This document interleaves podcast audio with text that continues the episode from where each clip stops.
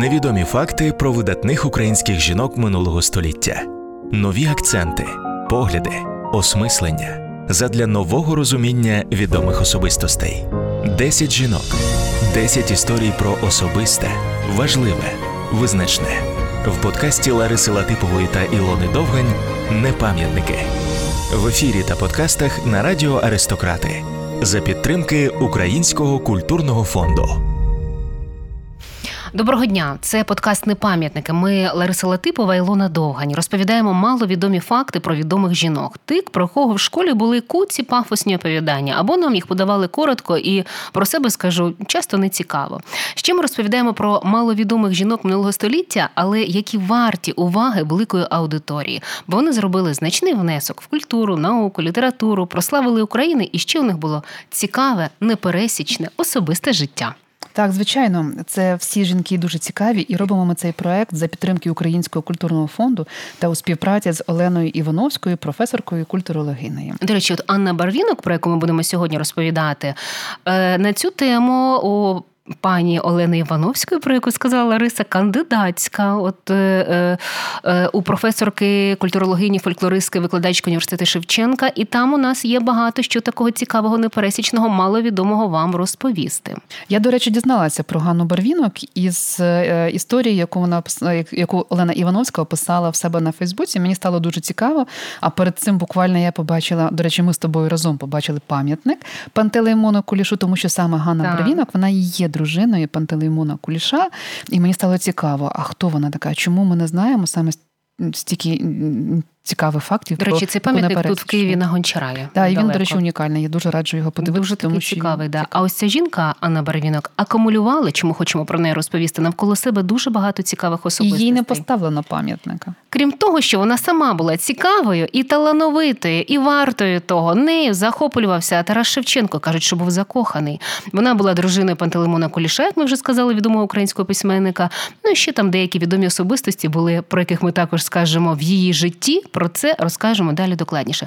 Давай спочатку дамо кілька таких цікавих фактів про неї. Чим вона цікава, на твою думку? В її будинку був написаний історичний роман Чорна Рада. Вона дійсно була подругою Тараса Шевченка, і він навіть радився з нею відносно своїх якихось сердечних справ. Угу. Вона була єдиною жінкою у колі крилами фодіївців.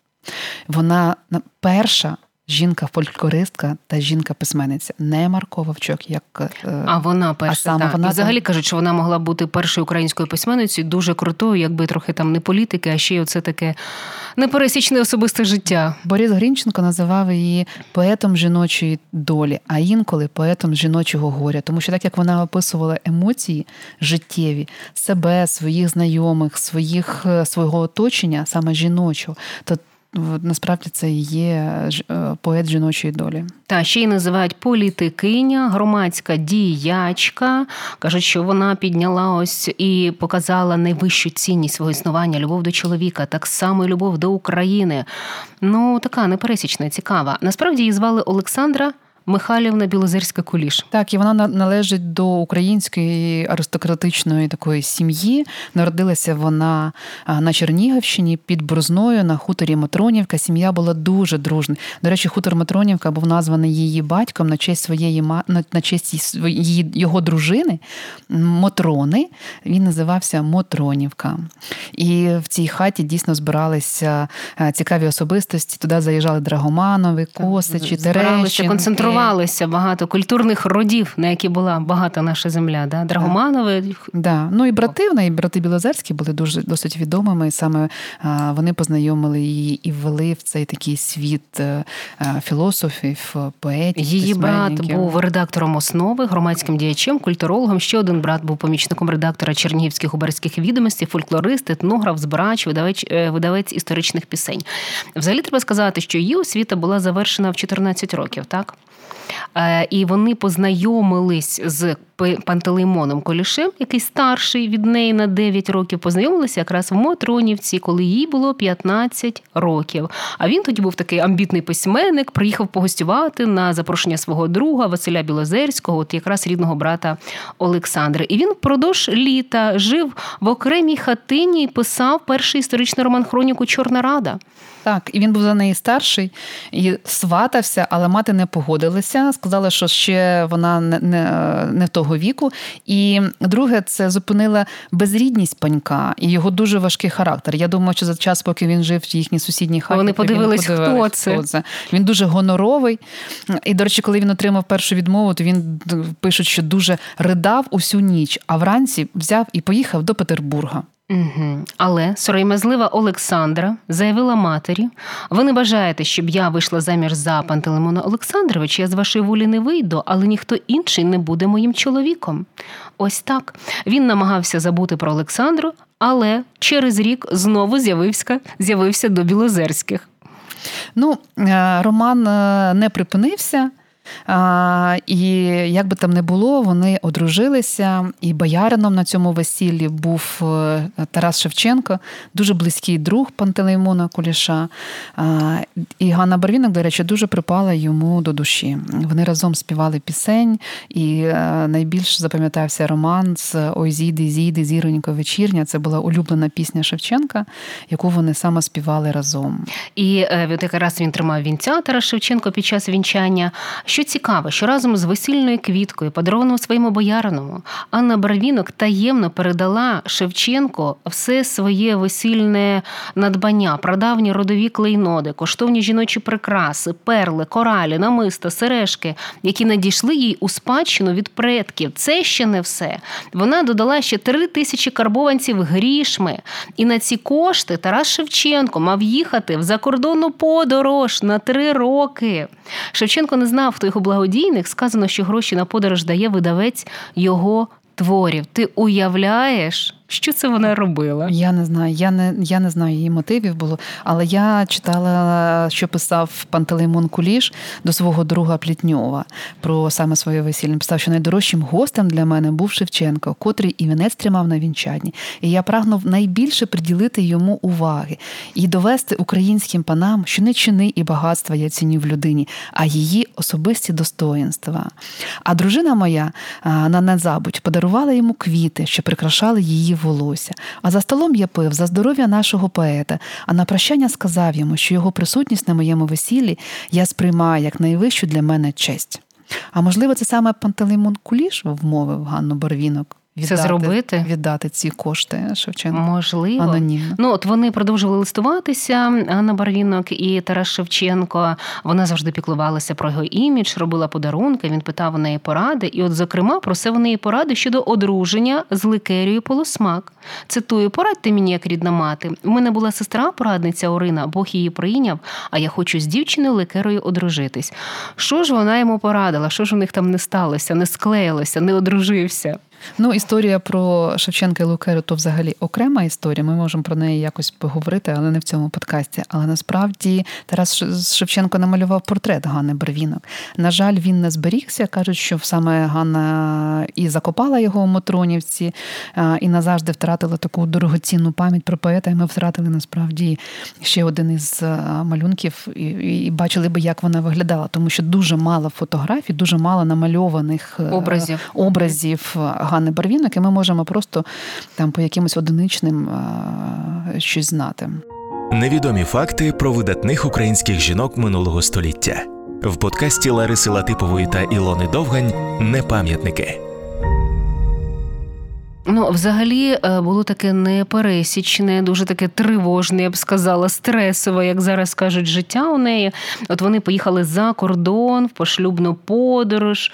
Е, Куліші в Києві влаштували прощальний вечір, на який прийшли Шевченко, Кастамаров, інші члени Кирило Мефодівського братства. Вона була єдиною жінкою в цьому товаристві. Да, вона, до речі, готувала їм смачні страви і каже, що саме борщ з карасями, який дуже любив Шевченко, це саме з її легкої руки. В нього такі смаки були. Для Кастомарова вона там рибу спеціально в'ялила. А, Ну, я думаю, що вона гарна була господиня, враховуючи в якій родині вона виросла, де цінувалася праця жіноча, і в тому числі і гастрономічна. Е, оця поїздка, про яку вже почала розповідати, вона е, така була історична і дуже позначилась на її долі. Вони поїхали до Європи. Куліш поїхав у відрядження вивчати слов'янські мови. От разом з дружиною е, сам цар поставив підпис за кордоном у паспорті для Куліша. Плетньов був його радником, приятелем Куліша. Але це не зашкодило жандармам, жандармам і зупинити їх, і брутально повестися в Варшаві куліші чекали місяць на приїзд Шевченко, оформляли документи до Німеччини, але Білозерського Василя, це от брата е, Ганни Барвінок, і Куліша було арештовано в справі Кирило Мефодійського братства. Олександра Михайлівна, вона ж Ганна Барвінок, відмовилася повернутися в Україну без чоловіка і брата, намагалася якось е, побачення з ними організувати. Через ці всі хвилювання, через ці всі треси вона втратила ненароджену дитину. До речі, про це потім їй дорікав Пантелеймон Куліш. Але що ще цікаво, саме в цій подорожі, зупинившись на ночівлю біля Новоград Волинського, Кулішева, вже її так називали uh-huh. після одруження, познайомилися з хлопцем кріпаком, який служив у кучмаря. І враження від того знайомства вона оформила і в оповідання Жидівський кріпак.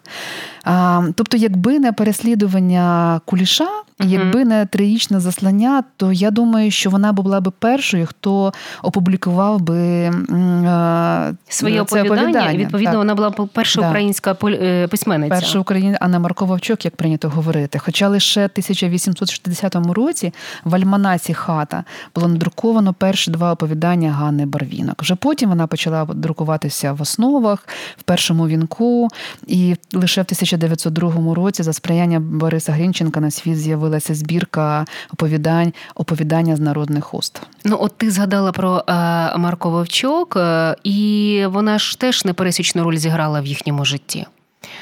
Так, е, ну взагалі мені як е, прийнято говорити, Марко Вовчок це псевдонім, який Пантелеймон Куліш е, придумав для Марії Вілінської.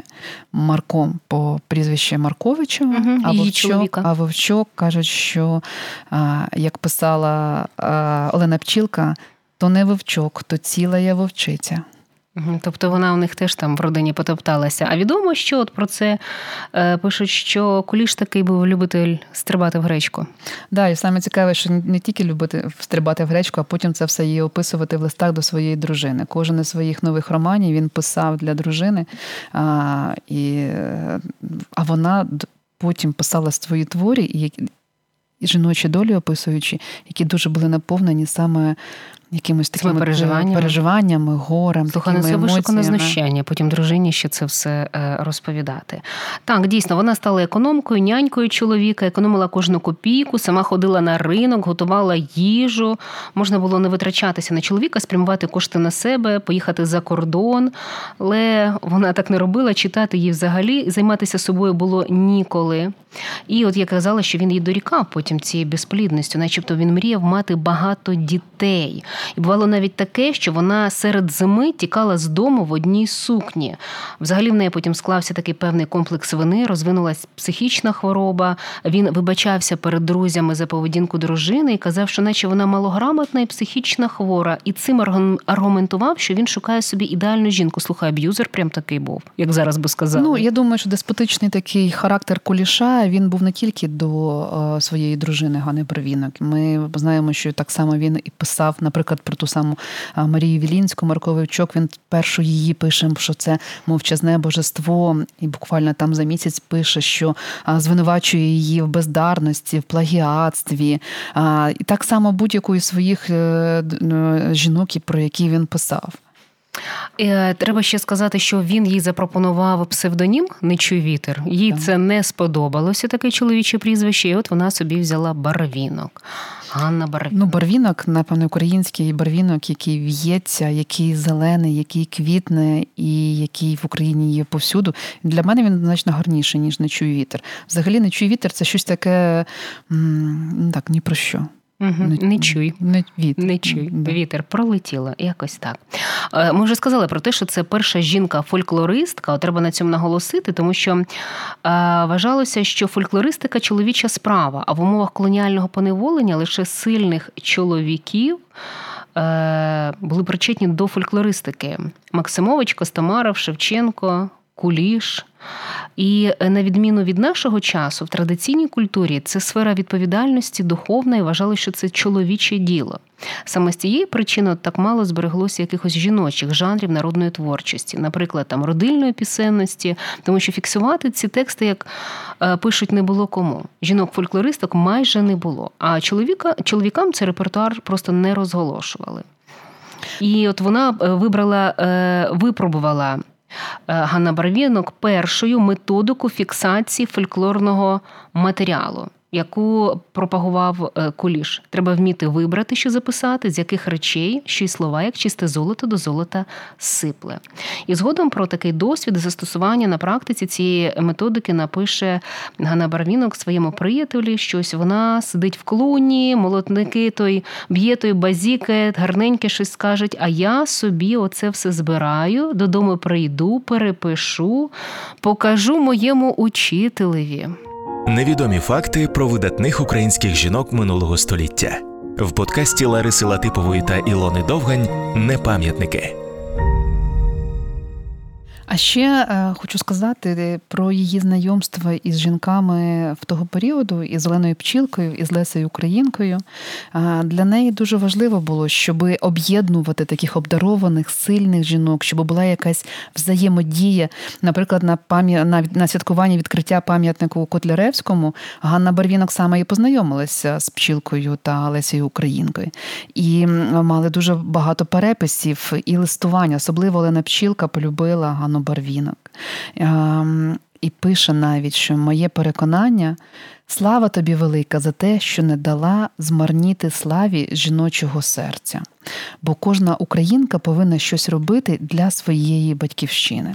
А ще архів зберігає члени листування із Наталею Кубринською. Зверни увагу, у нас знову тут е, звучить Нагадай, Наталя хто Кубринська. Наталя Кубринська. Так, так. Ну, Для мене це, напевне, засновниця українського жіночого руху, або вона така концептуалізаторка. От Потім е, Ганна Барвінок листувалася із Дніпровою чайкою. І взагалі молодих писательок Ганна Барвінок дуже підтримувала і заохочувала до літературної справи, бо знала, як це важливо для початківців, тому що її насправді не підтримував ніхто. А Пантелеймон Куліш просто спрямовував її для цього письменництва. А Купринська у своєму листі дякує за оцінку її творчості. А оповідання праночка баби борця ставить за зразок для самого там нашого молодого покоління писательства. І е, от уже в критики пишуть, що в художніх текстах Гани Бровінок є вже така певна притеча українського фемінізму. Тобто вона вже починає писати в такому стилі, це використовувати. В заповіті її після моєї смерті, який зберігається в рукописному фонді в Чернігові. Там якраз пишеться про те, що не вдалося здійснити за життя. Як будуть доходи з творів колюша, то треба збудувати домик, хоч на 20 покидишів діток. Тобто вона е, займалася, клопоталася про дітей сиріт. Ну, напевно, це також було пов'язано із тією втратою, яка була на початку шлюбу, і вона все життя дійсно вона і фінансувала, і допомагала, і навчала дітей із е, сиріт. І е, Напевно, це нормально для жінки, яка мала таке широке, велике серце, наповнене любов'ю. Як вона пише, що були мамки, добродійки, няньки, корів три для їх контування, потім їх виховати і в пам'ять куліша всім старатись дати хороший напрям. Може, між ними буде і поет, і поетеса. Це 1909 рік. Як вона померла, розкажи. Насправді вона мені здається, я хочу сказати, знаєш про наступне: що якби не було Ганни Барвінок, ми напевне не мали би і того Пантелеймона Куліша, тому що він помер на 13 років раніше, і весь його спадок вона систематизувала і надрукувала власним коштом. При тому, для того, коли для, для друку. Коли вже навіть не було коштів, вона продала і родинний маєток, пішовши в люди стана старості.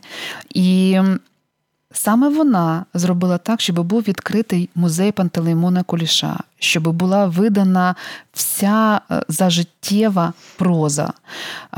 Музей, який було створено в їхньому будинку, який вона також продала з єдиною умовою, щоб пам'ять про її дружину. Як вона називала Пантелеймона Куліша, все-таки була збережена.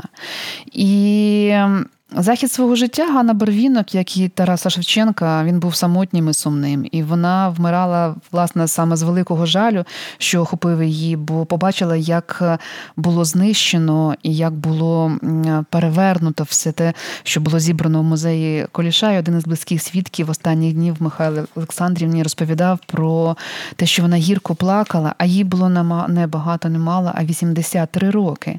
І вона бачила, як на очах її руйнується життя, все те, чому вона присвятила роки свого життя. Тому що її життя це була якась жартовність, покладена на Пантелеймону Кулішу. І я дійсно впевнена, що Пантелеймон Куліш не був би тим Пантелеймоном, якби не дружина, яка стояла за його спиною. Ще раз, хто така Ганна Барвінок? Олександра Михайлівна Білозерська Куліш. Е, як пишуть в усіх критиках, що в особі Ганни Барвінок українське жіноцтво має свою літературну праматір, що вона політикиня, громадська діячка, перша за великим рахунком українська письменниця і перша жінка-фольклористка, ну і та, яка підтримувала багатьох чоловіків. Так, єдина жінка Кирила Міфодіївського братства, яка дійсно їх і годувала, і розвивала, і фінансувала, і пропагувала всю їх діяльність. Так, ось такі жінки були. І такі теж 100 років тому намагаємось вам більше про них розказати, щоб зацікавити вас, щоб більше робити такої просвітницької діяльності, щоб ми більше знали про своїх, про наших, про крутих. Ну що, на цьому дякую за увагу. Так, до Пішли шукати про інших крутих жінок, про яких розкажемо в наступних подкастах Непам'ятники. До зустрічі. Невідомі факти про видатних українських жінок минулого століття, нові акценти, погляди, осмислення задля нового розуміння відомих особистостей.